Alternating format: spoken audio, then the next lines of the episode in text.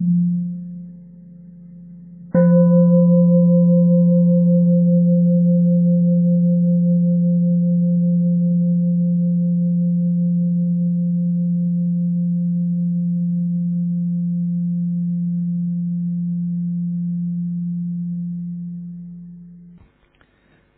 đại chúng, hôm nay là ngày mười bốn tháng mười hai năm hai không một sáu. Chúng ta đang có mặt tại Chùa Giác Ngộ, quận mười, thành phố Hồ Chí Minh. Trước hết, rất cảm ơn lời giới thiệu của Thượng tọa trụ trì, lời giới thiệu về sự minh niệm hay nhất từ trước tới giờ. Rất là hạnh phúc được gặp lại quý vị. Uh, Rabindranath Tagore là một uh, uh, thi sĩ rất là nổi tiếng của Ấn Độ. Ông uh, đã đóng góp rất lớn trong uh, phong trào giải phóng dân tộc Ấn Độ, và cùng thời với uh, nhà uh, vật lý xuất sắc của thế giới, đó là Albert Einstein. Thì ông đi rất là nhiều nơi uh, để uh, cổ vũ à, kết nối giữa hai truyền thống Đông phương và Tây phương á.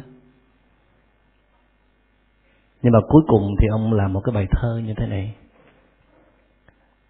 tiêu hao năm tháng du ngoạn khắp vùng, thấy bao núi cao, thấy bao biển rộng, sao ta không thấy giọt sương lấp lánh ngay trước cửa nhà trên cành cây ngô.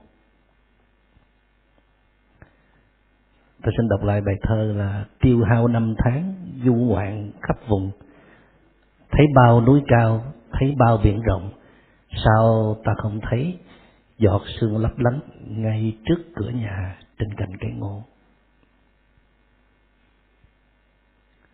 Đọc tới bài thơ này thì tôi lại nhớ một bài thơ khác của Quách Thoại. Thi sĩ Quách Thoại là người Huế. Quách Thoại có làm bài thơ buổi sáng khi Quách Thoại mở cửa ra trước nhà và thấy một cái đóa hoa thực dược nở, Quách Thoại rùng mình. Và Quách Thoại làm bài thơ là: em đứng bên hàng dậu, em đứng bên hàng dậu. À, và quên câu thứ hai để lát quay lại. À, lặng nhìn em kinh ngạc, vừa thoáng nghe em hát, lời ca em thiên thu, tôi sụp lại cúi đầu. Và sau đó thì Quách Thoại đã quỳ xuống lại đóa hoa thực dược. Khi mà tôi ở vùng thủ đô Hoa Thịnh Đốn, lần đầu tiên tôi thấy hoa đào nở. Quý vị biết là khi hoa đào nở thì nó nở từ dưới gốc, nó nở lên tới trên ngọn, chấu đào cũng là hoa đào đặc gật. Và lần đầu tiên nhìn hoa đào nở như vậy tôi cũng rùng mình, à, cũng kinh ngạc. Tại vì à, cái tâm trạng của tôi lúc đó, tôi nghĩ à, hoa đào thiệt là hay. Hoa đào cũng không được bao nhiêu người quan tâm, không có được bao nhiêu người chiều chuộng, không được bao nhiêu người biết đến. Nhưng mà đúng mùa thì hoa đào có thể tung cánh tỏa ngát hương một cách tuyệt đối, không có ngại ngần gì cả. Ý tôi muốn soi rọi lại chính mình là nhiều khi mình có rất nhiều ân sủng, mình có nhiều quyền lợi, mình được hưởng được rất nhiều từ đất trời, từ con người trong cuộc đời này, mà nhiều khi cái sự hiến tặng của mình cũng chưa có đầy đặn như là hoa đào vậy. Thì uh, Quách Thoại hay là Rabindranath Tagore khi mà nhìn một đóa hoa nở, và tại thời điểm đó tâm tư không có suy nghĩ cái gì hết, chỉ nhận diện là có một thực tại đang hiện ra, đó là một đóa hoa đang nở. Phải uh, lắng lòng lắm, phải uh, tĩnh lặng lắm, phải để cho những cái những cái cáo bận phiền não nó lắng xuống, tâm nó rất là bình yên, thì mới nhận diện được một đóa hoa đang nở. Chứ còn nếu không thì cũng như chúng ta mỗi ngày đi ngang qua sân vườn nhà mình biết bao nhiêu lần, mà mình có thấy đóa hoa nào đâu. Mặc dầu là hoa vẫn có và vẫn nở. Hoặc là mỗi ngày mình đi ngang qua người thương của mình biết bao nhiêu lần, nhưng có bao giờ mình ý thức được rằng là đây là một cái sự mầu nhiệm? Tại vì nếu nó không mầu nhiệm thì ngày mai nó có thể không còn nữa. Ở trong truyện Kiều có hai câu tôi đặc biệt thích, đó là bây giờ rõ mặt đôi ta, biết đâu rồi nữa chẳng là chim bao. Mà khi mà Kim Trọng từ biệt Thí Kiều để về thọ tang chú, thì Kim Trọng có nói như vậy: bây giờ rõ mặt đôi ta, tức là hãy nhìn nhau cho tận mặt đi, nhìn trong tỉnh thức để biết rằng là người đó đang có mặt cho mình và mình đang ở đây.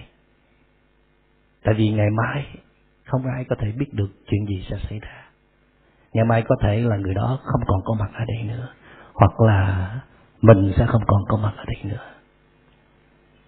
Và những giận hờn hay là những cái những cái hiểu lầm, những đau khổ của nhau, nếu được thì mình có thể à, cất nó vào một cái ngăn nào đó khóa lại. Còn những cái hay, cái đẹp, những cái tốt, những cái giá trị mà người thương của mình cho mình đó, thì mình phải ý thức trân quý giữ gìn. Mỗi sáng mà mình nhìn cha mình hay là nhìn mẹ mình trong cái ý thức tỉnh giác, trong ý thức sáng tỏ là con biết cha mẹ vẫn còn đó cho con, con rất là hạnh phúc. Hay là mình nhìn vào con mình, mình cũng có thể nói câu đó. Mình không nói ra cũng được, hoặc nói ra thì càng hay. Đó là mẹ biết con còn có mặt cho mẹ hay là cho cha, cha mẹ rất là hạnh phúc. Anh có mặt cho em hay là em có mặt cho anh. Khi mình nói ra được thì bên kia hạnh phúc và mình cũng sẽ hạnh phúc. Nhưng mà tiếc là cái sự tỉnh thức của mình nó ít quá. Những cái thực tại quan trọng mầu nhiệm như là những người thân yêu của mình, mình còn không nhận ra được thì huống hồ gì là một đóa hoa. Một đóa hoa mà Quách Thoại nhận diện hay là một giọt sương nó nó đu trên cái cành cây ngô và tương phản với nắng mặt trời như là một viên ngọc lấp lánh. Cái đó nó đẹp quá, nó mầu nhiệm quá. Nhưng mà nếu Rabindranath cứ tiếp tục dông rủi đi tìm hạnh phúc ở nơi xa, tiếp tục nghĩ về tương lai hoặc là quá khứ, hoặc là Quách Thoại trong lòng còn đầy phiền muộn, thì sức mấy mà Quách Thoại thấy được đó là thực dược là mầu nhiệm, hay là uh, Rabindranath thấy được giọt sương lấp lánh là tuyệt vời. Cho nên uh, cái điều kiện để hạnh phúc đó, chúng ta có rất nhiều quý vị, điều kiện để hạnh phúc, nhưng chúng ta không hạnh phúc được, chúng ta không cảm nhận được. Có thể chúng ta cảm nhận khi chúng ta mới có được nó thôi, hồi nó còn nóng hổi, còn mới. Chúng ta rất là quý như là căn nhà, như là chiếc xe, như là công việc, như là người thương của mình. Nhưng mà ở trong con người chúng ta nó có một cái cơ chế rất là kỳ cục, đó là bình thường hóa hết mọi thứ. Và nó không còn thấy giá trị nữa, nó không còn thấy mầu nhiệm nữa. Và tại vì sao? Tại vì nó muốn có hơn, nó muốn có nhiều thêm nữa. Và khi chúng ta có những điều kiện hạnh phúc bên cạnh mà tâm chúng ta lại nghĩ ở nơi khác, phần lớn là nghĩ về tương lai hoặc giả là luyến tiếc quá khứ, thì chúng ta sẽ không có tiếp xúc được những cái điều kiện hạnh phúc mà mình đang có. Thành ra chúng ta trở thành kẻ không có hạnh phúc. Và cái khoảnh khắc mà chúng ta dễ nhận ra những điều kiện hạnh phúc của chúng ta nhất đó, đó là khi chúng ta nằm trên giường bệnh. Chúng ta không còn cựa quậy gì được nữa hết, không còn tung hoành, không còn hăng hái, không còn ngang dọc, Không còn làm được cái này cái kia, không thể hiện được quyền lực nữa đó. Nằm yên cho người khác đút cháo hay là cho nước uống một cách bất lực như vậy, thì chúng ta mới biết rằng là à, còn được sức khỏe rất là hạnh phúc, còn đi được trên đôi chân của mình thì rất là hạnh phúc, còn có thể nhìn trời xanh mây trắng bằng con mắt của mình rất là hạnh phúc, còn nói chuyện được với người thương của mình rất là hạnh phúc, còn có thể làm được chút việc cho người thân yêu của mình rất là hạnh phúc. Là nếu mình giữ được cái hạnh phúc đó liên tục, liên tục, liên tục thì không cách gì chúng ta than cuộc đời này là bé khổ cả. Quý vị biết là giáo lý tứ diệu đế là giáo, giáo lý cơ bản mà cũng là giáo lý lớn của Phật giáo. Và Đức Phật có thể là người duy nhất đã có những cái tuyên bố rất là động trời tại thời điểm đó. Đó là Đức Phật nói khổ là một sự thật, nhưng mà cái nguyên nhân của khổ đó là tham sân và si. Là chính chúng ta, chính chúng ta làm cho chúng ta khổ, chứ không phải cuộc đời làm cho chúng ta khổ. Trong khi rất nhiều tôn giáo khác thì cho rằng là cái khổ hay là cái hạnh phúc của chúng ta là bị chi phối bởi một đấng quyền năng nào đó. Phật nó không, hoàn toàn do chúng ta. Và con đường thoát khổ đó là diệt trừ tham sân si, dọn dẹp hết những cái rác rến trong lòng, thì hạnh phúc sẽ hiển bày.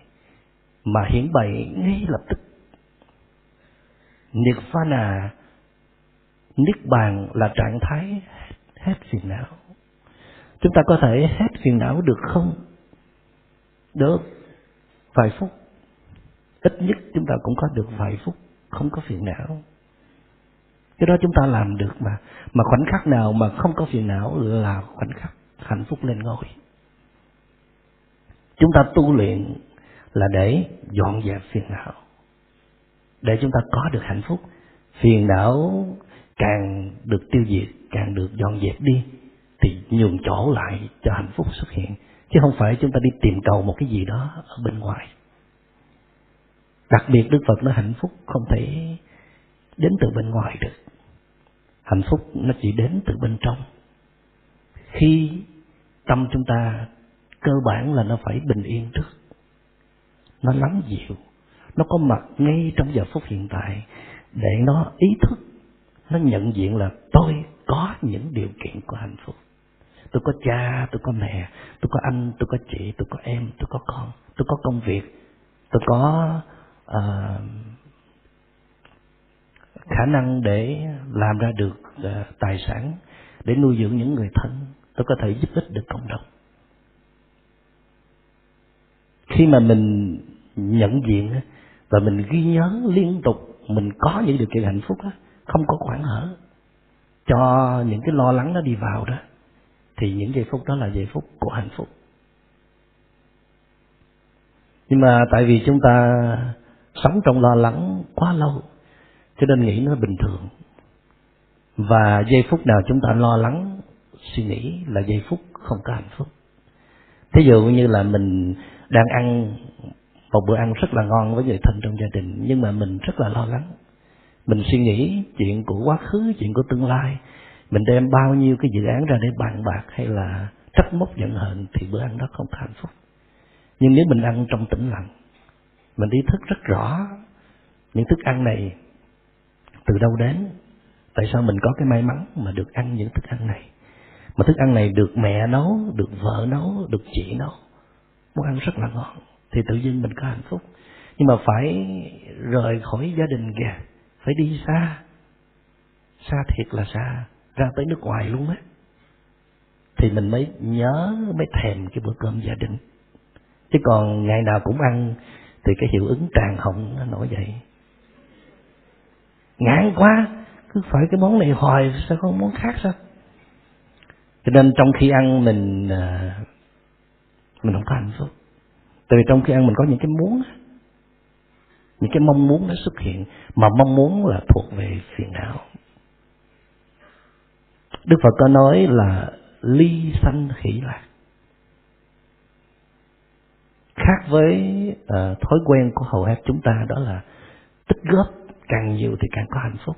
Đức Phật nói càng tích góp thì tâm mình nó càng bám chặt vào trong đó, và nó không còn tự do để nó thưởng thức những cái điều kiện hạnh phúc mà nó đang có. Cho nên Đức Phật nói bớt bớt đi thì mới có hạnh phúc. Ly sanh nghĩa là rời khỏi, buông bỏ bớt những cái những cái đối tượng mà khiến tâm chúng ta nó phải căng thẳng, phải lo lắng quá nhiều.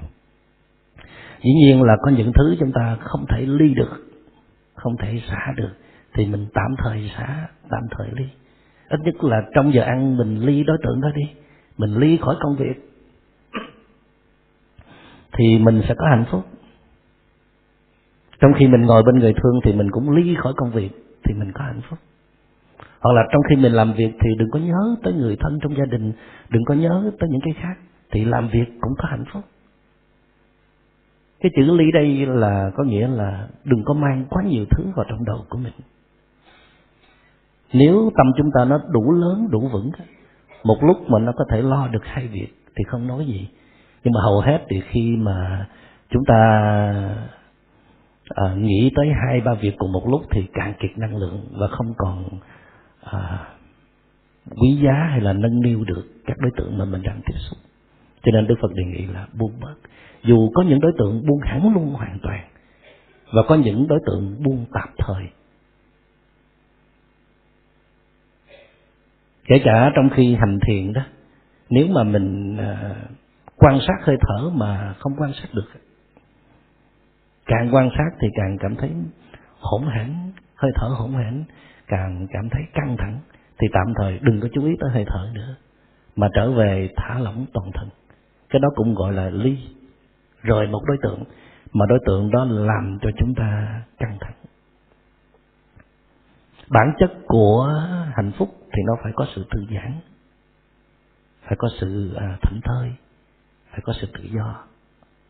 Nếu mình đang thưởng thức một cái điều kiện hạnh phúc nào mà mình rất là hồi hộp, rất là sợ sệt, rất là căng thẳng, rất là lo lắng, thì cái đó chỉ là một cảm giác sung sướng thôi. Mà đang xen vào cảm giác sung sướng đó là những cảm giác rất khó chịu, rất mệt mỏi, hưởng thụ từ tiền bạc, từ quyền lực, sắc dục hay là tất cả những cái thứ dục lạc trên cuộc đời này. Nó cũng có thể gọi là hạnh phúc, nhưng mà nó rất là ngắn ngủi. Chưa có bao giờ mình hưởng thụ nó mình cảm thấy tự do, thoải mái và bình yên sau đó cả. Trong khi mình hưởng thụ, kết thúc sự hưởng thụ đều là sự căng thẳng, đều là sự mệt mỏi và kể cả sợ hãi. Vậy cho nên là chúng ta chỉ nhiên là một con người, chưa phải là một bậc thánh, thì chúng ta vẫn tiếp tục hưởng thụ những điều kiện như những con người bình thường. Nhưng mà nếu mình đã biết tu tập, đã có niềm tin vào Đức Phật, thì mình nên cố gắng phát triển những giá trị hạnh phúc bền vững hơn. Đó là sống bớt lo lắng, thường xuyên an trú trong hiện tại, giữ tâm hồn định tĩnh để trân quý những điều kiện hạnh phúc mà mình đang có. Nói một cách khác là hiện tại chúng ta đang không có hạnh phúc. Không phải tại vì chúng ta không có những điều kiện của hạnh phúc đâu, mà chỉ tại vì tâm chúng ta nó mắc kẹt vào cái gì đó, vào một đối tượng nào đó, để rồi nó không có thể trở về với hiện tại. Nó không còn bình thường nữa. Nó đang rung rẩy, nó đang hoảng loạn, nó đang buồn chán. Cho nên mặc dù mình biết là mình có rất rất nhiều điều kiện của hạnh phúc, nhưng mà không cảm nhận được. Thì mình có nên tìm kiếm nữa hay không? Có nên nắm bắt nữa hay không? hay là mình phải huấn luyện cái tâm của mình làm sao để nó ngoan ngoãn trở về cái bình thường nhất có thể. Bình thường nhất của tâm đó là lúc nào cũng thư giãn, thoải mái, cảm nhận được những gì đang xảy ra xung quanh, kết nối được với sự sống. Các giác quan linh hoạt, mắt có thể thấy, tai có thể nghe, mũi có thể ngửi, lưỡi có thể nếm, và thân có thể xúc chạm, và những gì xảy ra trong tâm chúng ta đều nhận biết hết. Phải có cái biết đó, phải có cái sự tỉnh thức đó thì mới có hạnh phúc.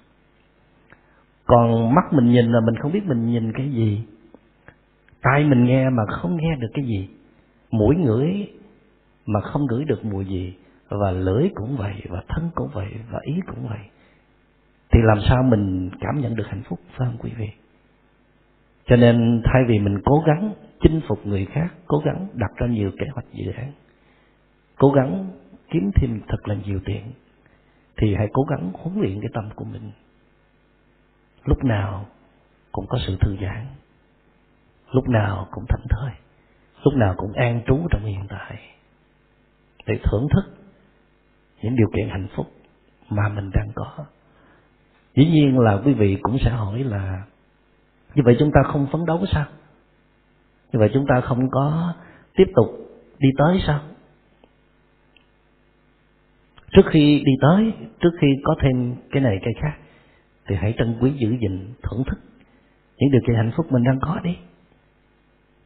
Chúng ta đi tới trong tinh thần chúng ta đang hạnh phúc mới được, chứ không phải là đi tới trong tinh thần hoảng loạn, đau khổ. Mà hiện tại mình có rất nhiều điều kiện hạnh phúc mà mình không hưởng được, thì làm sao mình dám tin rằng khi mình có thêm cái này cái kia nữa thì mình sẽ có hạnh phúc, phải không? Cho nên là cái vấn đề là mình biết cách để làm cho mình có hạnh phúc chưa? Tức là mình tập cho mình được cái thói quen là muốn tâm mình trở về an trú trong hiện tại, để trân quý giữ gìn những điều kiện hạnh phúc mình đang có, là nó làm được liền. Nếu mình làm được điều đó thì hãy tiếp tục đi tới, hãy tiếp tục phát triển, hãy tiếp tục tích góp thêm. Còn nếu chưa làm được mà mình vẫn cứ tiếp tục lao tới phía trước, tiếp tục tiêu hao năng lượng, tiếp tục bán mạng để có được cái này cái kia, thì rốt cuộc mình chỉ gặt hái được những cảm giác sung sướng nhất thời, mà không đạt được những giá trị bền vững.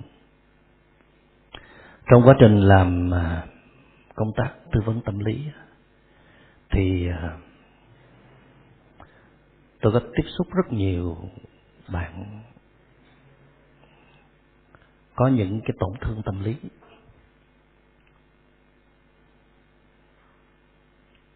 Những bạn đó rất là trẻ, các bạn có địa vị trong xã hội, kiếm được thật là nhiều tiền, có một mái ấm gia đình hạnh phúc, nhưng mà các bạn không cảm thấy hạnh phúc.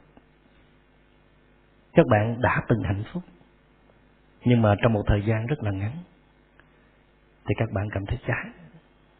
Và thậm chí có một bộ phận các bạn trẻ là không biết mình muốn cái gì nữa. Và đây là một cái hội chứng xảy ra toàn cầu, đặc biệt là ở xã hội Tây phương. Sau khi người ta đạt được những điều người ta mong muốn, và người ta cũng đã từng có hạnh phúc, để rồi nó rơi vào một cái khoảng trống mênh mông, có rất nhiều điều kiện có hạnh phúc mà vẫn lạc lõng.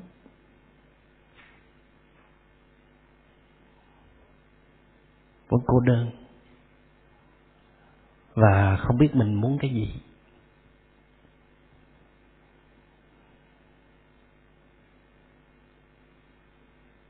Chứ không phải là họ không có những điều kiện của hạnh phúc.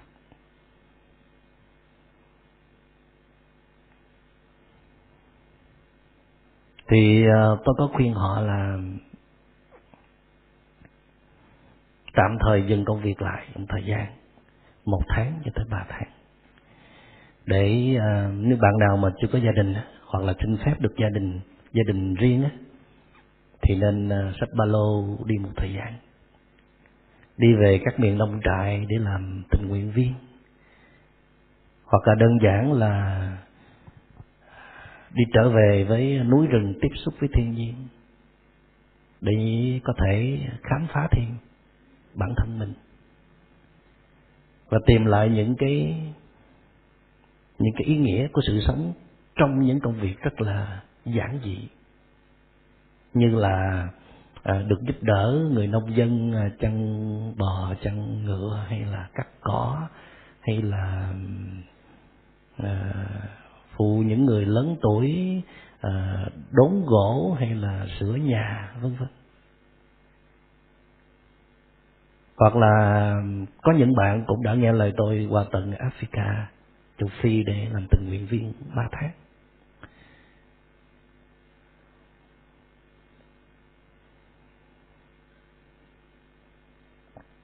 Thì trong hầu hết tất cả những bạn mà được tôi khuyên như vậy, họ đều báo cáo rằng là họ đã tìm thấy hạnh phúc từ những công việc rất là đơn giản.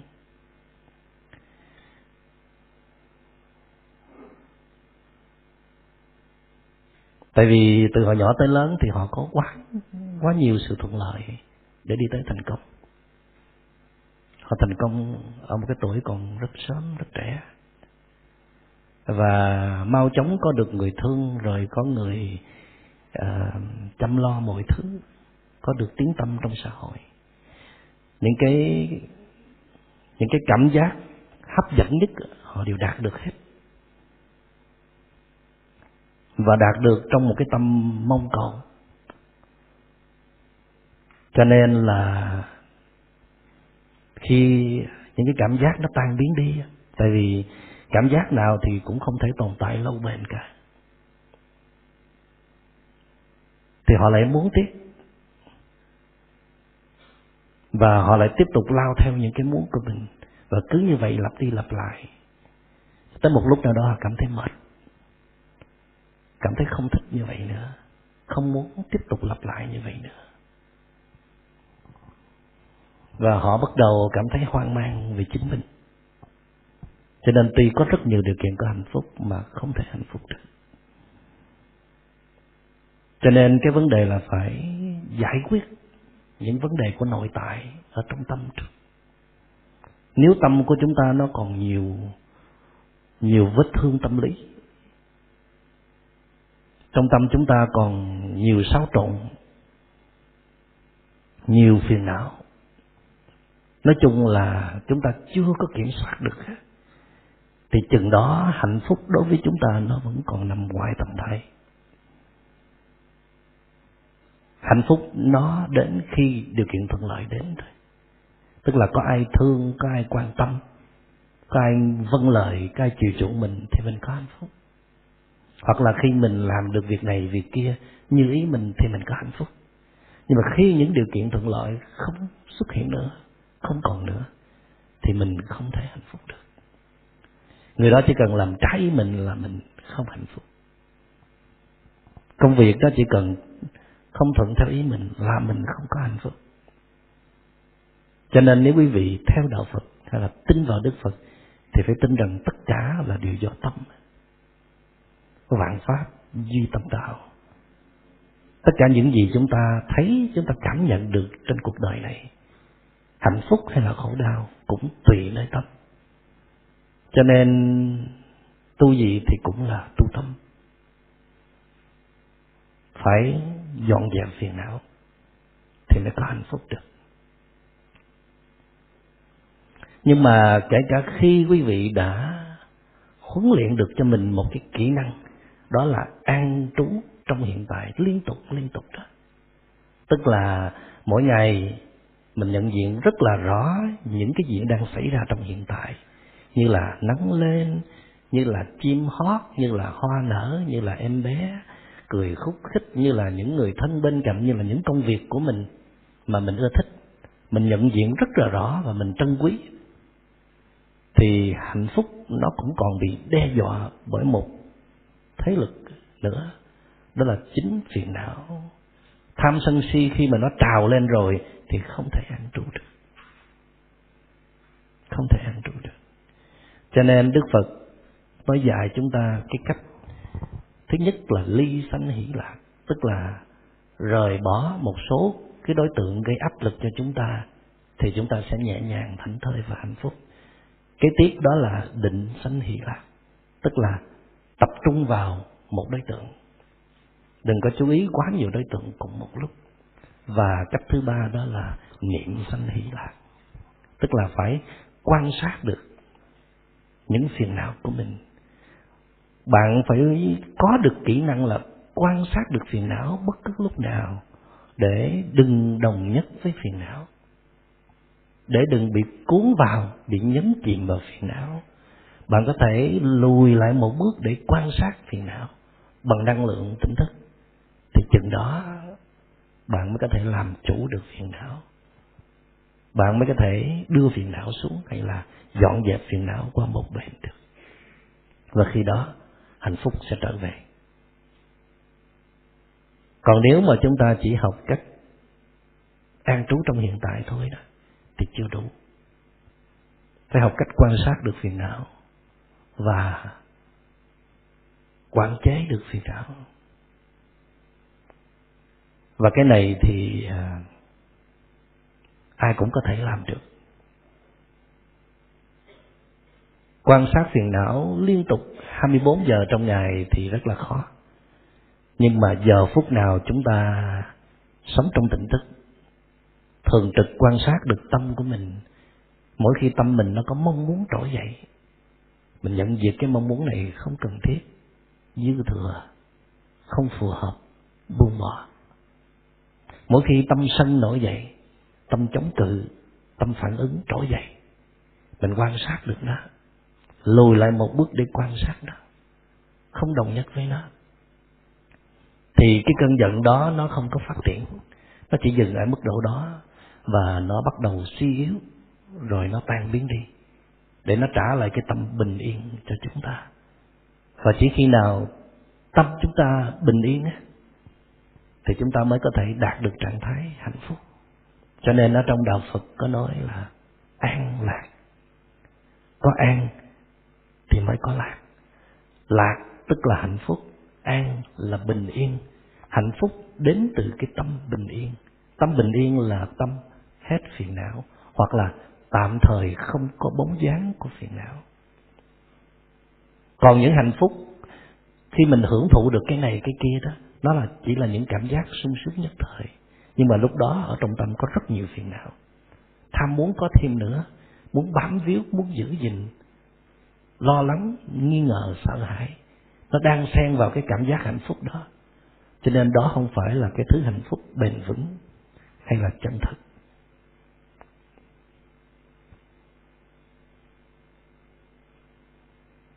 Và cái quá trình để phát triển được sự tỉnh thức, vừa có thể an trú trong hiện tại, vừa có thể quan sát được tâm của mình bất cứ lúc nào, hay nói đúng hơn là phiền não của mình bất cứ lúc nào, nó cần một cái sự nỗ lực nghiêm túc. Phải uh, quý vị phải trải qua một vài khóa thiền tập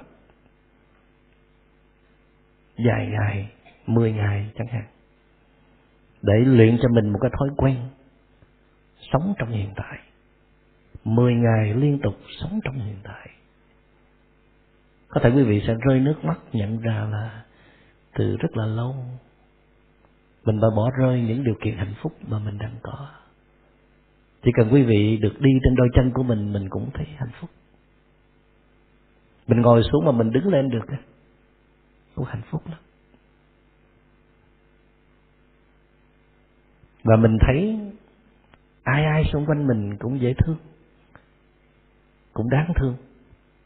Thay vì khi tâm mình nó phiền muộn, phiền não, thì mình thấy ai cũng có vấn đề, ai cũng khó chịu, ai cũng là đối tượng có thể gây phiền hà cho mình. Đó là tuệ giác của đạo Phật. Tâm chúng ta như thế nào thì chúng ta sẽ nhìn lên thực tại như thế đó. Và trong những cái khóa thiền chuyên sâu như vậy, quý vị còn được học về cách quan sát chính mình, quan sát những diễn biến xảy ra trong tâm mình. Một ý niệm mong cầu xuất hiện là mình có thể quan sát được.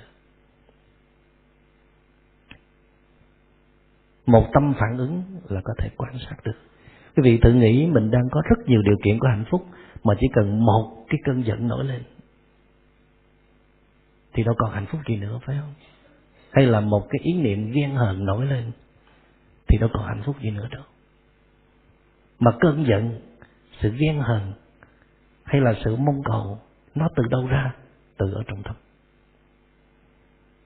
Cho nên mình mình đến với đạo Phật là mình phải học cho được những cái kỹ thuật đó. Kỹ thuật chăm tâm, kỹ thuật quan sát tâm, kỹ thuật quản chế được những phiền não của mình. Và khi đó quý vị sẽ ngạc nhiên và có thể thốt lên rằng là nó đây rồi, this is it. Hạnh phúc là đây rồi, không ở đâu xa, không ở trong tương lai, cũng không có trong quá khứ, mà nó chỉ có trong hiện tại, khi và chỉ khi tâm chúng ta không còn phiền não.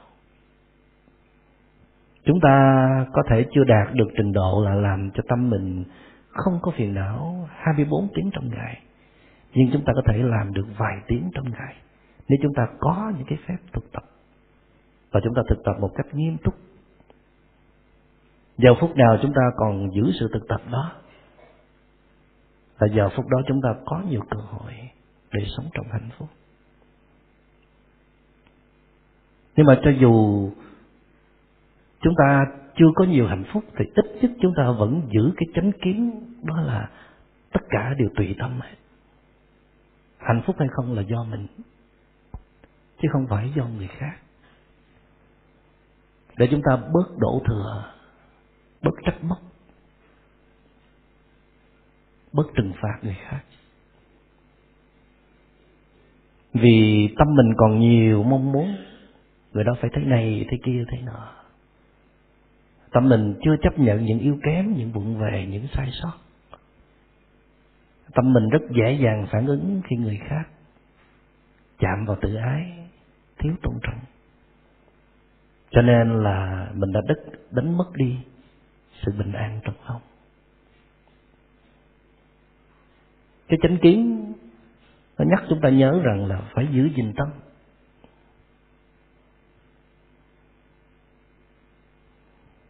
Phải giữ gìn tâm bình an. Làm gì làm thì cũng phải giữ gìn tâm bình an. Tại vì chỉ có tâm bình an thì mới có hạnh phúc. Công việc thì nó có thể có thành có bại. Người thương thì có thể lúc thương nhiều, lúc thương ít, hoặc có thể lúc ghét cũng không chừng. Nhưng mà đừng có chạy theo cảnh nhiều quá, đừng có rượt đuổi theo đối tượng nhiều quá. Phải cố gắng gìn giữ tâm của mình. Có thể lời khuyên này nó hơi sớm đối với các bạn còn rất là trẻ, nhưng mà đối với những vị đã trải nghiệm nhiều năm trong cuộc đời thì chắc chắn ý thức được điều đó. Hạnh phúc hay không là do mình, là phải nhớ thật kỹ điều đó. Vì lỡ khi mình trách móc người khác, mình đổ thừa người khác thì mình dừng lại liền. Hoặc có thể lúc nào đó tâm mình yếu, năng lượng hao hụt, mà mình đã đổ lỗi hay trách trách hờn người khác thì mình cũng biết quay về ăn năn sửa lỗi. Dù có lỡ trách móc rồi, dù có lỡ đổ thừa rồi, thì mình vẫn tự nhắc mình là phải quay về thôi, về sửa lại tâm của mình thôi, chăm sóc trở lại em bé ở trong lòng. Em bé còn dễ hờn, dễ khóc, dễ tổn thương của mình.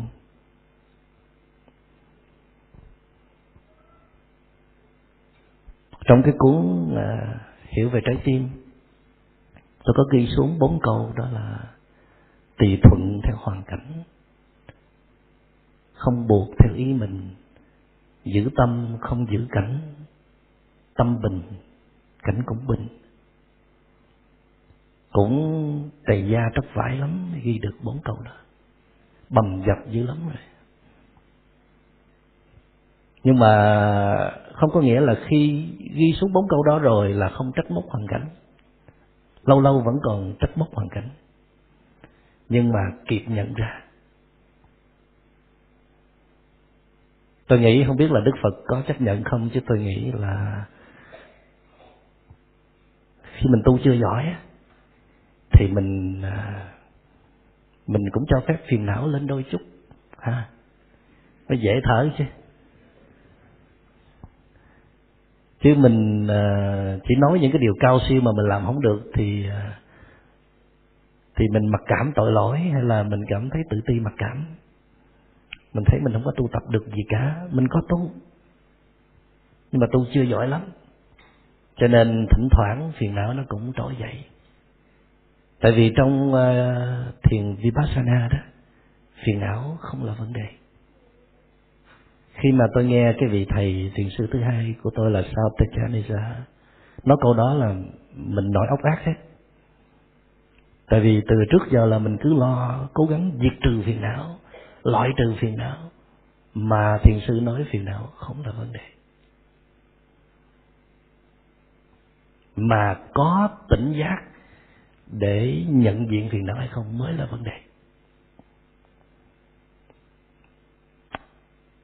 Tức là chúng ta chấp phiền não trỗi dậy luôn, mà cho dù chúng ta không chấp thì phiền não nó vẫn cứ trỗi dậy. Tại vì nó là bản thân của chúng ta mà, nó là vũ khí của chúng ta để chúng ta tự vệ. Cho nên khi mà mình thực tập mà được sự hướng dẫn đúng đắn thì mình thấy không có khó. Và tôi đã từng khoan dung cho bản thân mình, cho những yếu kém của mình, chấp nhận đó. Nhưng mà thay vào đó là không có dung dưỡng, mà là luôn luôn học cách nhận diện đó. Biết là mình đang nổi khùng, nổi điên lên, biết là mình đang có phiền não, và giữ tâm quan sát liên tục. Và khi viết xuống bốn câu thơ đó không có nghĩa là mình đã làm tốt một trăm phần trăm, vài chục phần trăm thôi, nhưng mà mình mời mọi người cùng thực tập chung với mình, và mình vẫn cứ tiếp tục thực tập tùy thuận theo hoàn cảnh. Tức là mình học cách tùy duyên đó.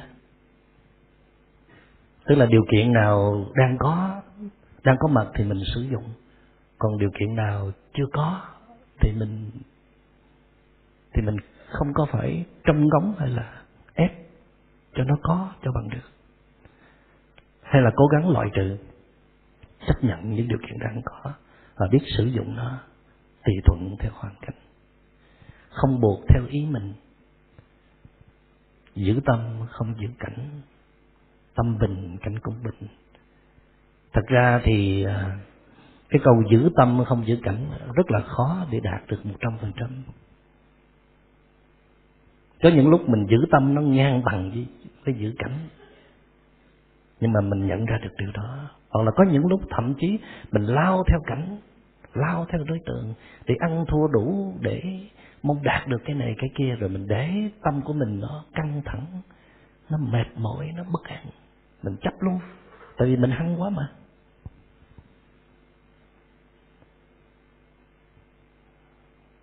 Bản năng của mình nó thúc giục mình như vậy. Phải chiến thắng, phải chinh phục, phải có danh gì với núi sông. Nhưng mà tới một lúc nào đó thì mình mới thấy rằng cuối cùng thì những lời khen đó không làm cho mình có hạnh phúc được, không thể nào làm cho mình hết khổ đau được. Mà cái đối tượng duy nhất làm cho mình có hạnh phúc hay là hết khổ đau là chính mình thôi. Cho nên khôn hồn quay về giữ gìn tâm. Nếu cái gì mà nó làm cho tâm mình bất an thì cân nhắc có nên làm hay không. Mà nếu từ chối được, từ chối để giữ gìn tâm bình an. Dĩ nhiên là tới một lúc nào đó tâm mình vững vàng thì mình sẽ nhận lãnh nhiều việc, mình sẽ giúp nhiều người. Tại vì nói cho tận cùng thì hạnh phúc lớn nhất của con người là là sẻ chia. Nhưng mà mình sẻ chia nhiều quá, đến đến mức là mình sẽ chia trái tim mình ra tan nát luôn. Mình cũng thương người, thương đời, nhưng mà không ai thương mình hết, mà mình cũng không thương mình luôn. Mình nói mình thương người kia, nhưng mà kỳ thực là mình đi theo những cái mong muốn của mình, chứ không phải là mình thương người khác. Chẳng kể gì con tim của mình cả. Cho nên chỉ khi nào tâm chúng ta nó đạt được trạng thái bình an, thảnh thơi, nhẹ nhàng, tự do, thì lúc đó nó có yêu thương ai, nó có hướng tới đối tượng nào để giúp đỡ, thì sẽ mang lại những giá trị đích thực. Đó là tình thương đích thực. Còn nếu nó còn lộn xộn, nó còn nhiều vấn đề quá, thì phải quay về giải quyết. Thường thường mình chỉ thấy tâm mình có vấn đề khi mình vào một khóa thiền đó quý vị, chứ bình thường thấy mình cũng rất ổn. Tại thấy ai cũng vậy hết mà. Nhưng khi mà đi vào trong một cái khóa thiền á, không được nói chuyện với ai hết, không có việc gì để làm hết, ngồi yên vào chỗ, mặt đối mặt với chính mình, thì bao nhiêu rác rến phiền não bên trong nó trào ra. Thường thì ba bốn ngày đầu nó chưa chịu trào đâu, qua tới ngày thứ năm, thứ sáu trở đi thì bao nhiêu phiền muộn nó trào ra. Những cái vết thương thâm căn cố đế nhất nó được nó được mời ra. Có nhiều người hoảng loạn bỏ chạy nữa, chịu không nổi. Nhưng mà đó là giây phút mình được trở về với chính mình. Quý vị biết rằng là một trong những điều khó khăn nhất của con người đó là được trở về với chính mình. Ở bên Mỹ, mấy em Mỹ, mấy em trẻ bên Mỹ nó có cái chiếc áo t-shirt, chiếc áo thun á, nó có cái hàng chữ là Take me home, đưa tôi về nhà, làm ơn đưa tôi về nhà, chứ không phải là Take me to the river.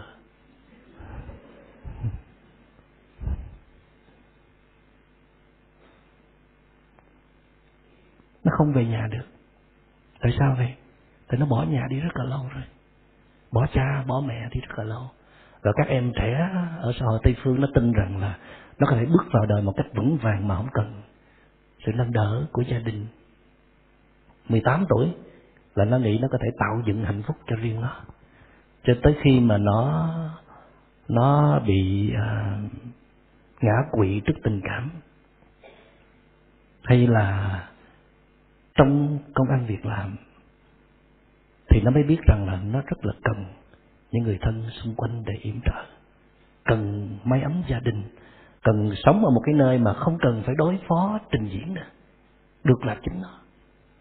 Còn từ khi nó bước ra xã hội là phải gồng người lên, phải trình diễn, phải đóng vai này vai khác để người người ta kính trọng, người ta nể phục, người ta vâng lời, thì diễn một hồi cũng đuối cũng mệt. Cho nên nó thèm được về nhà mà nó không dám về, không đủ bản lĩnh để về. Cho nên ai ơi làm ơn đưa tôi về nhà giùm, Take me home, nghe rất là tội nghiệp. Mình nhiều khi cũng vậy.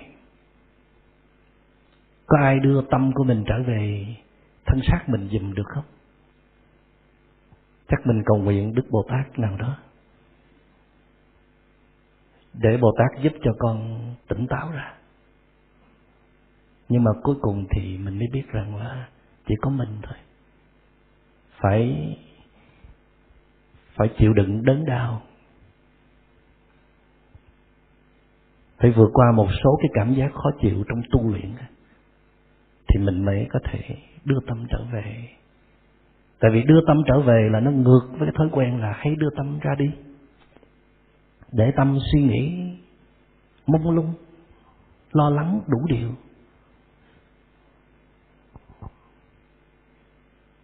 Cái người nào mà có thể để cho thân tâm lúc nào nó cũng gắn kết được với nhau, thân ở đâu tâm ở đó. Người nào có thể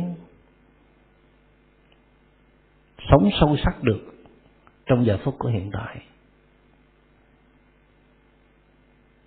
cảm nhận được những gì đang xảy ra xung quanh trong giây phút của hiện tại, và cảm nhận được những gì đang xảy ra trong tâm mình, trong chính con người mình, trong giờ phút hiện tại, là người đó đã nắm được bí quyết của sự sống, nắm được bí quyết của hạnh phúc.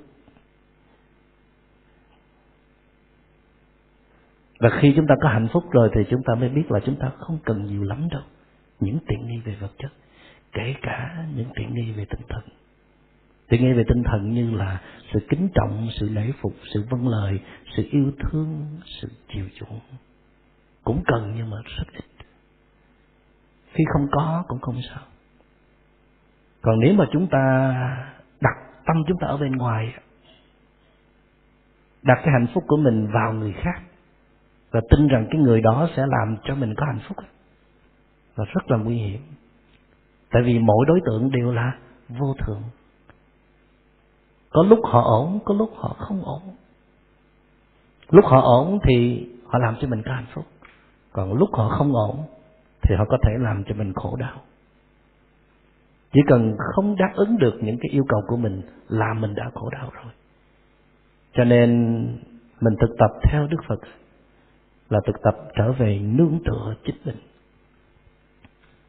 Mình có quy y Phật, nhưng mà mình có tự quy y Phật.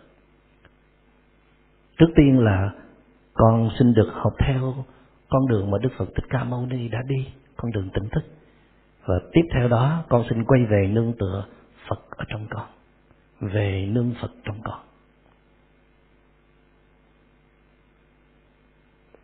Con trở về để con thiết lập lại đời sống tỉnh thức. Tại vì con biết rằng chỉ khi nào con được sống trong đời sống tỉnh thức, gìn giữ được tâm bình an, thì con sẽ có hạnh phúc. Và khi con có hạnh phúc thì con nhìn cuộc đời này rất là màu nhiệm, rất là đáng sống. Còn khi con nhìn cuộc đời này đáng chán, muốn bỏ đi, là con biết tâm con đang phiền não, đang có vấn đề, và con phải tìm cách chữa trị tâm hồn của con. Nếu mà chúng ta không thấy thực tập liên tục được thì quý vị thử cho mình một ngày trong tuần, một ngày không ra quyền hành. Một ngày không ra quyền hành, thu mọi quyền hành hết trong một ngày, không thể hiện quyền hành trong một ngày, không muốn gì cả, ai làm gì cũng mỉm cười và chấp nhận. Ngày thôi.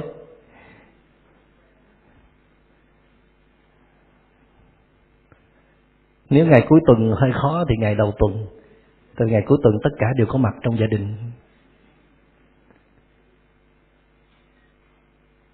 Ở đây mình có cái khóa tu Đại An Lạc, nhưng mà mình đến chùa để được thực tập các pháp môn cùng với quý thầy, cùng với đại chúng thì nó dễ rồi. Còn làm sao mình về nhà để mình cũng có được một ngày an lạc thì mình phải tiếp tục thực hành. Thì mình thử thực tập ly sanh hỷ lạc đi. Một ngày, một ngày không mong cầu, một ngày không yêu sách, một ngày không đòi hỏi, một ngày cái gì xảy ra cũng chấp nhận hết. Dĩ nhiên là hứa như vậy nhưng mà chưa chắc là làm được. Thì mình phải thực tập tỉnh thức, thực tập quan sát tâm phản ứng của mình. Nếu mà nó có phản ứng thì nhắc nhở rằng là hôm nay là ngày buông xả mà, hôm nay là ngày chấp nhận mà, hôm nay là ngày cái gì xảy ra mình cũng mỉm cười mà. Thì quý vị sẽ thấy là hạnh phúc nó rất là đơn giản, rất là dễ dàng. Trừ khi cái ngày đó là mình có quá nhiều phiền não, nó nhấn chìm mình luôn. Mặc dầu là mình có lên kế hoạch rõ ràng cụ thể, mặc dầu là mình có ý muốn rất là quyết liệt, nhưng mà cái cục phiền não nó lớn quá thì nó có thể nhấn chìm mình. Nhưng mà những ngày khác, khi mà mình có thể thực tập buông bỏ những cái muốn của mình, thì quý vị thấy là nó sẽ hạnh phúc hơn, hay là mình tích góp thêm thì mình sẽ có hạnh phúc hơn. Và mình phải đặt câu hỏi là Đức Phật đã nói Niết Bàn, Nirvana, nó có thể xảy ra bất cứ lúc nào, thì nó có thể xảy ra với mình không? Đức Phật nói Nirvana, Niết Bàn là có sẵn luôn ở trong tâm quý vị đó, chứ không phải là chỉ có mình Đức Phật có. Không, quý vị cho phép nó ra không? Sợ không cho chứ. Tại vì mình không biết trạng thái Nirvana là như thế nào. Có gì hấp dẫn bằng thể hiện quyền lực hay không? Có gì hấp dẫn bằng cảm giác được nuông chiều, được phục tùng theo cái ý của mình hay không? Cho nên à, mình chưa có thực sự là làm cho điều đó trở thành sự thật. Mỗi ngày nếu mình không thể thực tập được suốt ngày thì mình có một giờ sống trong Nirvana của tịch diệt. Tịch diệt có nghĩa là chấm dứt phiền não. Tịch diệt không phải là chết nha. Tại xài cái từ đó hơi lạm dụng, chứ cái từ đó có nghĩa là hết phiền não. Mà hình như ai chết rồi mới hết phiền não là sao? Cho nên chết mới gọi là tịch diệt, chứ không ai sống mà dám gọi là tịch diệt cả. Trong khi tịch diệt có nghĩa là vắng mặt phiền não. Còn nếu một tiếng vẫn còn nhiều quá thì nửa tiếng. Nửa tiếng sống trong tình trạng Nirvana. Và mình phải có cái đức tin đó, mình có thể làm được thì mình mới làm được. Còn nếu mà mình đồng nhất mình với tất cả những cái yếu kém của mình, mình cứ ngồi đó trách móc bản thân rồi dằn vặt bản thân thì chẳng lợi ích gì cả. Ở trong thiền tập nó kỵ đối xử tệ với bản thân, kỵ trách móc hay là chê trách bản thân. Nó muốn chúng ta mời lên những cái giá trị tốt đẹp và đừng đồng nhất với những yếu kém, với những phiền não. Tại quý vị không chỉ là những phiền não, quý vị không chỉ là một người hay giận hờn, hay ghen hờn, hay đòi hỏi, hay làm khó người khác, mà quý vị còn là một người rất là dễ thương, rất là bao dung độ lượng, rất là tỉnh thức. Tất cả những tố chất đó có sẵn ở trong chúng ta. Mà nếu quý vị chịu khó, cái này phải nói tới khổ luyện, hành thiền, quay trở về với nội tâm, thì quý vị sẽ mời lên được những tố chất đó. Khi quý vị có được sự tự do trong lòng, có được sự bình yên ở trong lòng, có được sự thảnh thơi, thì quý vị sẽ ít đòi hỏi những cái bên ngoài, sẽ chấp nhận những cái điều bất như ý xảy ra, không có phản kháng, không dễ dàng phản ứng. Mặc dù có những điều sai trái, có những điều ảnh hưởng xấu tới người khác thì mình cũng có thể lên tiếng, cũng có thể can ngăn, nhưng mà với một cái tâm đầy bình an, chứ không phải là đầy phiền não. Và mình phải tin vào điều đó thì mình mới có thể đạt được. Mà muốn không tin vào điều đó, muốn phá vỡ cái niềm tin sai lầm trước đây mình chỉ là như vậy thôi, thì phải quay về hành thiện. Nửa giờ đồng hồ, một giờ đồng hồ an trú trong hơi thở, mình thấy mình có một chút tự tin, mình làm được cái điều đó. Mình còn có thể quan sát được phiền não của mình. Trong nửa giờ ngồi thiền, mình đã không đi theo phiền não. Nó xúi giục mình cái này cái kia mà mình đã không đứng lên để làm theo. Mình vẫn ngồi yên bất động đó. Thì đó là tiền đề cho khả năng bất động giữa những biến động trong cuộc đời sau này. Xin cảm ơn đại chúng đã lắng nghe.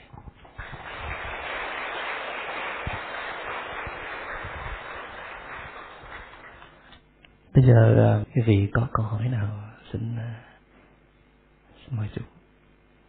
Nam mô Di Đà Phật. Thưa đại chúng, điều con rất tâm đắc và con rất thấm thía là hạnh phúc phải đến từ bên trong. Vì đến từ bên ngoài tức là mình không kiểm soát được, thì vui buồn lẫn lộn, rồi sáng nắng chiều mưa, tức là nó thay đổi liên tục. Nhưng có một điều con cũng đã từng nghe thầy nói, hạnh phúc có ba cấp độ. Một là hài lòng, thứ hai là bình an, tâm bình an, và cuối cùng là sẻ chia. Vậy thì chúng ta nói hạnh phúc là do chúng ta hài lòng. Vậy thì hài lòng phải có một cái tác nhân bên ngoài. Ví dụ mình nói con mình nó nghe thì mình hài lòng, à, mình nói nhân viên mình nó nghe thì mình hài lòng. Tức là phải có một cái tác nhân bên ngoài, chứ chúng ta không tự cho chúng ta làm chúng ta à, hạnh phúc được. Hoặc là sẻ chia, à, chúng ta đi làm từ thiện, chúng ta giúp đỡ người nghèo, chúng ta chia sẻ những cái kiến thức cho người khác. Như vậy phải có một cái đối tác bên ngoài thì chúng ta mới mới sẻ chia được. Như vậy phải chăng vẫn có một yếu tố bên ngoài thì chúng ta mới hạnh, mới hạnh phúc được. Đó là ý thứ nhất. Ý thứ hai, con muốn hỏi thầy, có những người người ta không tự tạo cho người ta hạnh phúc được, như vậy phải có những người ngoài trợ người ta, người ta mới hạnh phúc được. Vậy phải chăng lúc đấy cần có phải có bên người bên ngoài. Ví dụ à, con mình nó buồn thì phải có mình à, động viên nó thì nó mới vui, nó mới hạnh phúc, chứ tự nó không làm được. À, con xin à, hết ạ. À.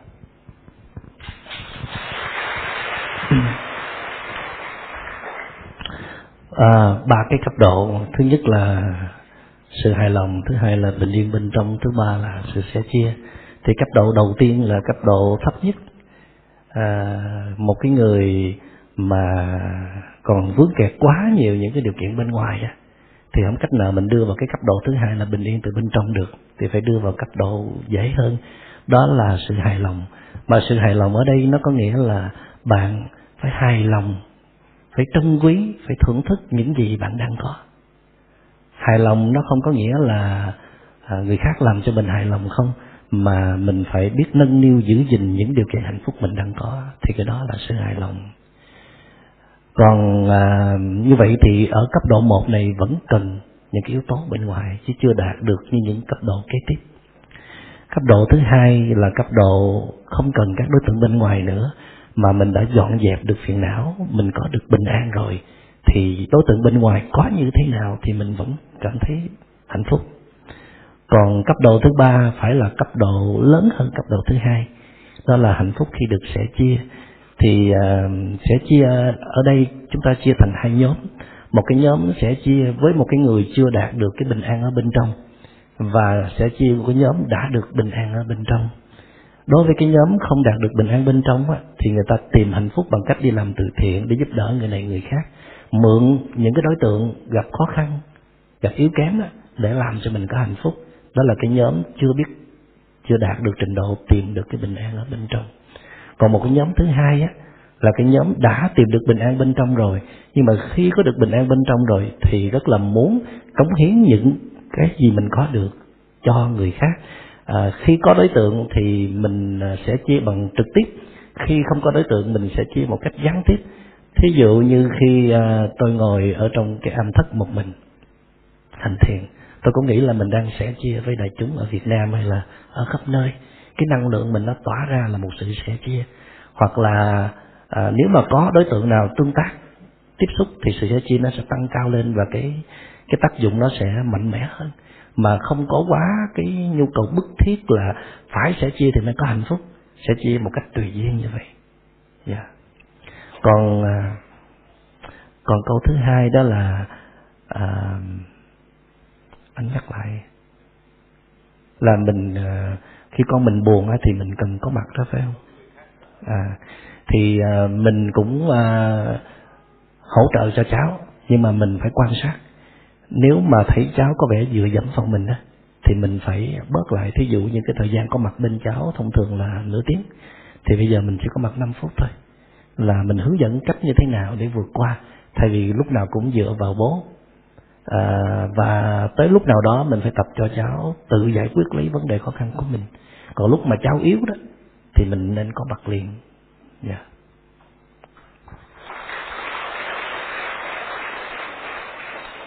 À, xin mời em ở đây. Kính bạch thầy và kính bạch đại chúng. Dạ, thưa thầy thì à, hôm nay con à, nghe thầy chia sẻ về cái à, ly sanh hỷ lạc thì con rất là ấn tượng, bởi vì ngày hôm qua con đã coi clip và thầy cũng nói về vấn đề ly sanh hỷ lạc. Thì nay con muốn hỏi lại vấn đề này ở thầy, đó là khi mà hôm qua con nghe thầy nói ly sanh hỷ lạc thì con thấy trong cuộc sống của con á thì có những cái việc như là như là trong con kinh doanh này thì trong trong cái nội bộ con có những nhân viên nó có rất là khó chịu, thì những khi con gặp trường hợp đó thì thường là con đẩy trách nhiệm nó sang cho em của con là kêu hồi à, tự làm việc đi, à, em con ý là mình sẽ không sang chuyện đó, mình sẽ không không thể xuất hiện luôn, để khi nào chuyện nó giải quyết xong rồi thì mình mới xuất hiện. Thì lúc đó mình cảm thấy là cái lúc mà trước khi mình kêu vậy mình rất là căng thẳng, nhưng mà khi mà mình em mình điện thoại nó ờ alo xong rồi thì mình cảm thấy rất là ok, nhưng thấy hỷ lạc sao? Dạ, tức là, tức là thấy cảm thấy rất là an tâm, rất là mình tức là mình không có phải nhúng tay chuyện đó. Nhưng mà hôm nay con nghe thầy nói lại thì con nghĩ à, có nhiều khi nó nó gần với sự sự trốn tránh trách nhiệm của mình. Đó là một vấn đề. Vấn đề thứ hai đó là định sanh hỷ lạc. Đó là thầy nói định hỷ lạc tức là mình mình tập trung vào một đối tượng thôi. Thì con thấy cái vấn đề đó con hơi thắc mắc chỗ là nhiều khi con làm việc hoặc là con nghiên cứu một cái gì đó thì con tập trung rất là nhiều, nhưng mà cái sự tập trung đó nó tạo cho mình, con thấy nó tạo cho mình sự căng thẳng nhiều hơn. Tức là mình cứ những cái chuyện khác xung quanh mình bỏ hết, mình làm xong xong cái lát hồi quay ra thì những cái chuyện kia mình chưa giải quyết được thì nó lại tạo cho mình sự lo lắng nữa. Thì lúc đó mình không thấy hỷ lạc. Vậy định sanh hỷ lạc chỗ này nó có cái gì sai sai? À, xin thầy à, giúp con à, giải quyết à, hai cái câu hỏi như vậy ạ.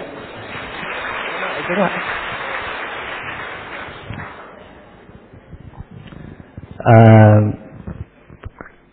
bạn đứng lên. Khi mà các đối tượng xung quanh à, quá khó chịu, cái áp lực nó quá lớn thì mình có thể tạm dùng cái hoãn binh, nhưng mà đó là chỉ là cái tạm thời. Thí dụ như bạn đẩy qua người khác để giải quyết cho bạn đó, thì như bạn cũng đã gọi được tên của nó là chạy trốn, chứ không phải là ly sanh. Thì à, à, tôi đề nghị bạn là sau này á, khi mà xảy ra trường hợp như vậy thì bạn phải là người giải quyết. Nhưng mà nếu lúc đó đó bạn thấy năng lượng của bạn kém mà áp lực xung quanh rất là nặng nề thì bạn có thể tạm không giải quyết, bạn có thể bước ra ngoài trời đi bộ, đi thiền hành, hoặc là bạn đi, nếu bạn có học thiền là bạn xách cái gối đi ngồi thiền, chừng mười lăm hai mươi phút sau bạn quay trở lại bằng một cái năng lượng mới được tái tạo, năng lượng bạn được hồi phục, bạn cân bằng hơn, bạn không còn cảm xúc nữa thì bạn sẽ thấy vấn đề nó khác và bạn sẽ biết cách giải quyết vấn đề. Tức là bạn thoát khỏi cái tình trạng đó tạm thời để bạn được trở về với chính bạn, chứ không phải mình thoát đó mình đi hút thuốc, mình đi chơi đâu đó rồi để cho người kia giải quyết thì không phải là cách. Thì à, còn những lúc mà mình có thể giải quyết được, mình nhìn thấy năng lượng của mình tràn đầy rồi thì mình phải giải quyết. Đó là cái câu thứ nhất. Câu thứ hai là định nó cũng chia thành hai nhóm, một là định lỏng lẻo, hai là định nghiêm nhặt.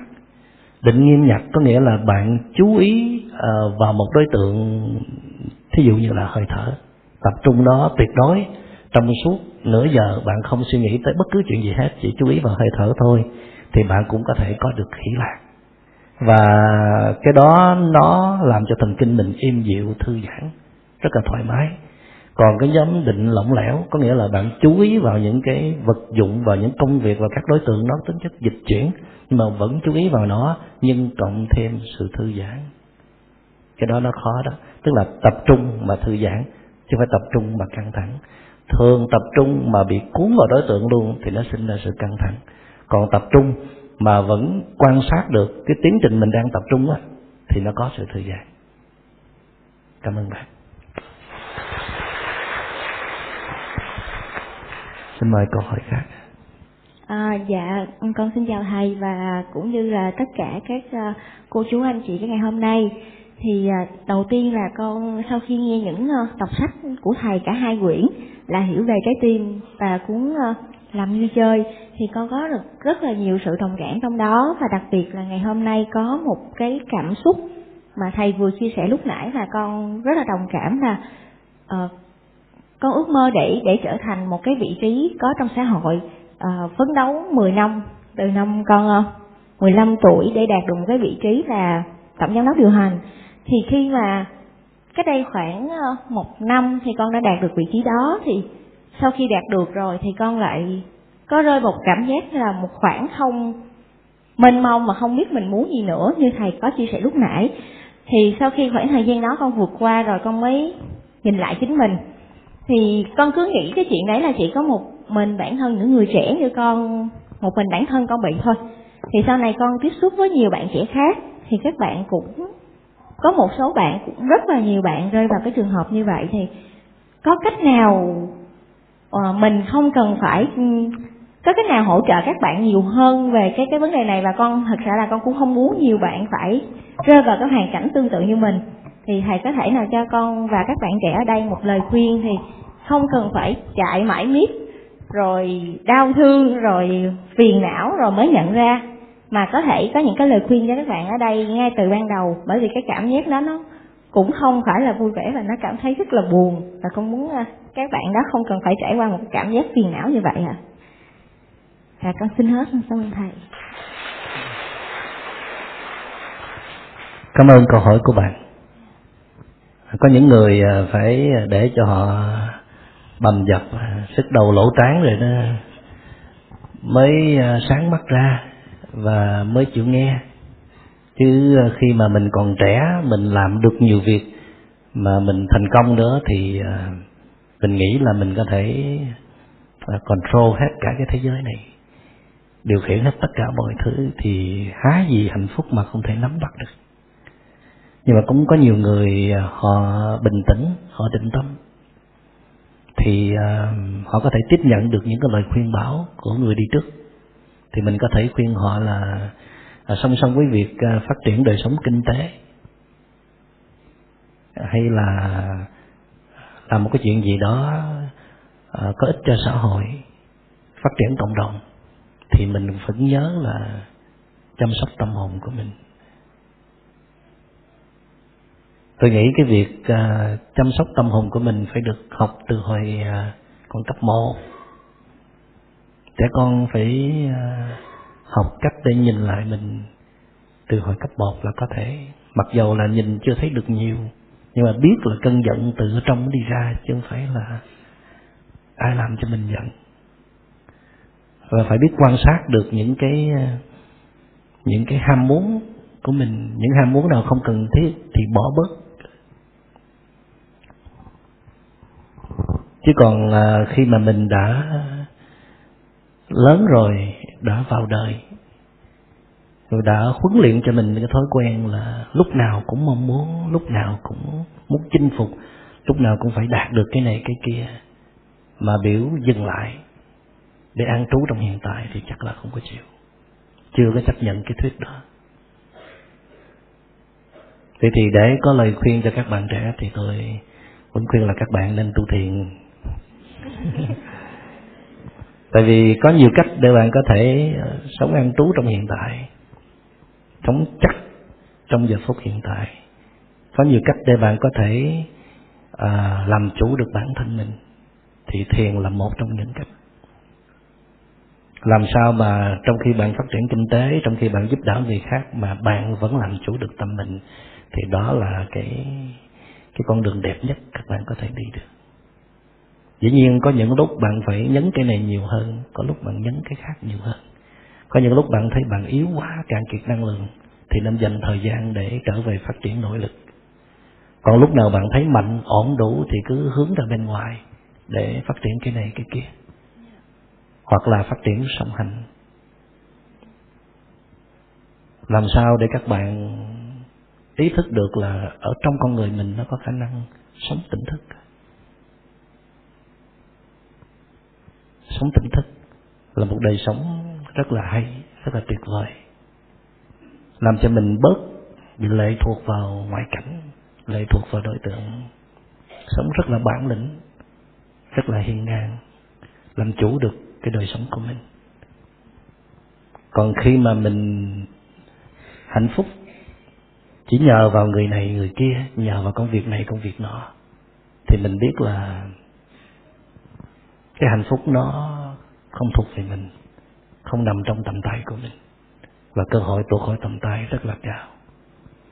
Cảm ơn câu hỏi của bạn. Dạ, cảm ơn thầy.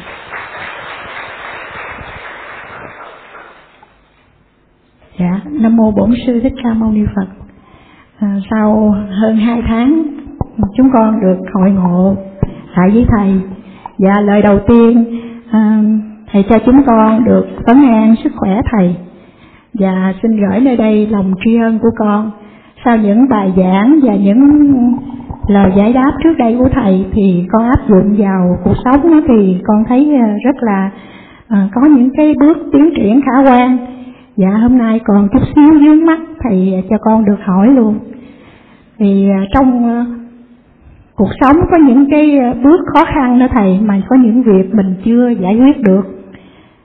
Thì thỉnh thoảng khi mà con biết là cái năng lượng mình mà nó xuống thấp khi mình thất niệm, thì cái những lo, nỗi lo đó, đó nó lại quay về. Mà khi càng lo lắng á, thì cái tâm tưởng nó càng phát triển. Mà càng phát triển tâm tưởng thì cái lo lắng lại càng hoành hành hơn nữa. Thì lúc đó con biết dừng lại, và con biết là cũng như là mình quay lại với hiện, với hiện tại. Thì lúc đó thì con thoát ra khỏi cái hiện trạng đó. Nhưng mà rồi sau một thời gian thì nó lại tiếp tục. Ừ, vậy con hỏi Thầy chứ làm sao ngoài những cái phương pháp thiền tập mà con thiền cũng như là à, ráng... chánh niệm trong từng cái hoài nghi của mình á, thì đôi lúc nó cũng thất niệm đó, con biết là mình đang thất niệm, thì con có thể thêm một cái phương pháp nào khác không để cho cái chánh niệm con được liên tục, để con thoát ra được những cái tình trạng như thế? Dạ con xin hết.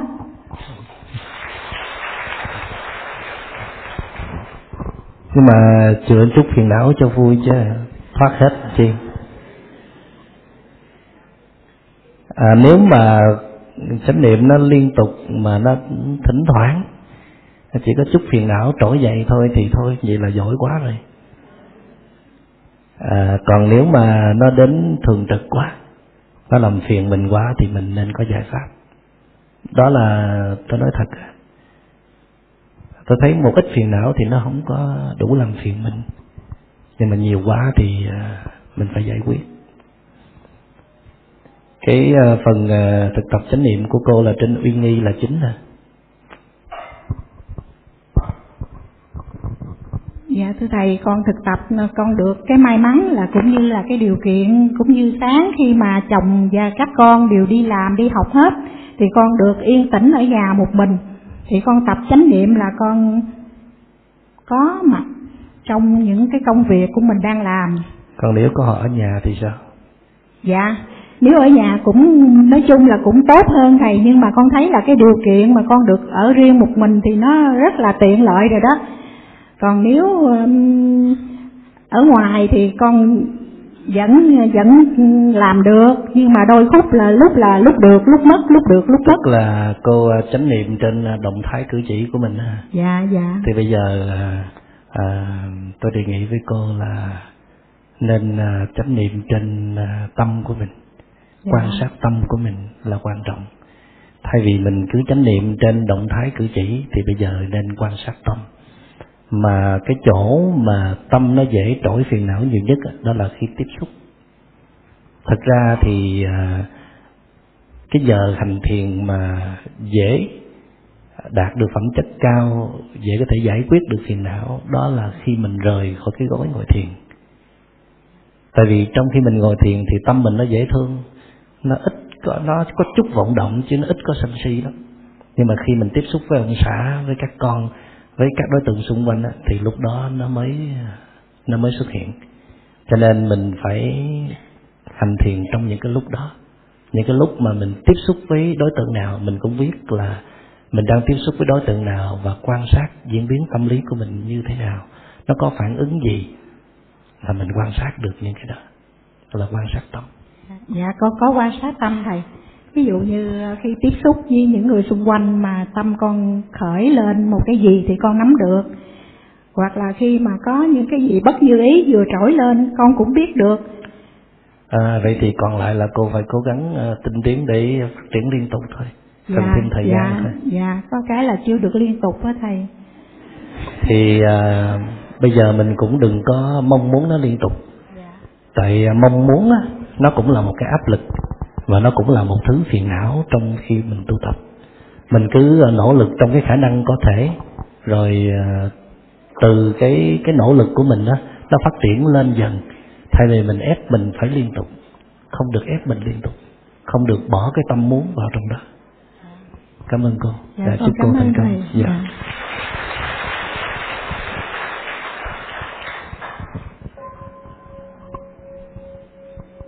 Dạ thưa thầy, cho con hỏi uh, uh, một câu ạ. À. Uh, con đồng con cũng sau bài học này thì con biết được là hạnh phúc thì đến từ bên trong và phiền não cũng đến từ bên trong.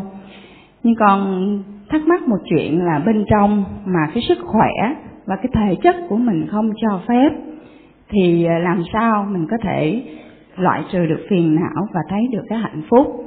À, thí dụ như mình đang đau đớn hoặc là bị một cái một cái bệnh gì đó mà mình không thể trị khỏi, thì cái quán triệt về phiền não và hạnh phúc, con nghĩ ở cái cái cái cái cái điều kiện đó thì sẽ rất là khó. Thì mong thầy chỉ cho cái hướng. Cảm ơn thầy. Cảm ơn cô. Thật ra là lần này tôi về đây cũng hơi lo, không biết mình có bị bệnh nữa không, mà bệnh thiệt, à, bị sốt thôi, không biết lần sau cứ mỗi lần về Việt Nam là là cứ bệnh. Và máy bay mới đáp xuống cái chiều nay là lúc bốn giờ. Nhưng mà tại vì tôi thực tập hành thiền lâu, cho nên là học cách lùi lại để quan sát cái những cái đau nhức trên cơ thể hay là cơn bệnh của mình, nó không có khó. À, cố nhiên là đối với những cái bệnh tật lớn tôi chưa có trải qua, cho nên là không biết cái cái sự quan sát của mình nó có tốt như là đối với những cái bệnh tật thông thường hay không. Nhưng mà đã huấn luyện cho mình một cái thói quen, đó là à, lúc nào cũng lùi lại quan sát những cái cảm giác trong người của mình mà không có đồng nhất. Thí dụ những cảm giác khó chịu từ sự đau nhức của cơ thể là cảm giác khó chịu thôi. Nếu mà mình không có bỏ vào thái độ loại trừ hay là chống đối nó đó, thì nó sẽ không trở thành khổ đau. Tôi xin nhắc lại là đối với những cảm giác khó chịu nó xảy ra, mà nếu chúng ta không bỏ vào cái thái độ muốn loại trừ hay chống đối nó, thì nó không trở thành khổ đau. Và chúng ta chỉ làm được điều này khi chúng ta à, tập những cái bài tập mà đơn giản nhất. Đối với những cảm giác khó chịu đơn giản nhất, chúng ta phải uh, thực tập được. Rồi đến những cái cảm giác khó chịu lớn hơn, như là từ bệnh tật đau nhức của cơ thể, thì chúng ta mới thực tập được. Chứ còn tới khi mà bệnh tật nó xảy ra rồi, thì chúng ta mới bắt đầu thực tập, thì uh, chắc chắn chúng ta sẽ đồng nhất mình với cảm giác khó chịu đó. Hoặc là chúng ta sẽ chống lại những cảm giác khó chịu đó, muốn loại trừ nó mà loại trừ không được. Cho nên nó sẽ đau nhức và nó sẽ hành hạ chúng ta. Thì uh, trong cái phương pháp trị liệu, uh, khi mà trong cơ thể chúng ta có những cái vùng mà bị đau nhức, thì uh, nếu chúng ta còn có thể thì hãy cố gắng uh, thả lỏng toàn thân nằm xuống và hướng tâm vào cái vùng đau nhức đó, gửi đến sự thư giãn. Tức là mình nhắc nhở phải thả lỏng, thư giãn cái vùng đó. Rồi mình gửi cái năng lượng bình an, yêu thương tới vùng đó. Thậm chí là mình đối thoại, mình nói chuyện. Thí dụ mình đối chuyện với đôi bờ vai của mình, nó là từ lâu rồi quên thả lỏng đôi vai trong khi ngồi, nhất là ngồi làm việc trên máy tính, để cho đôi vai mình đau nhức quá mức như vậy.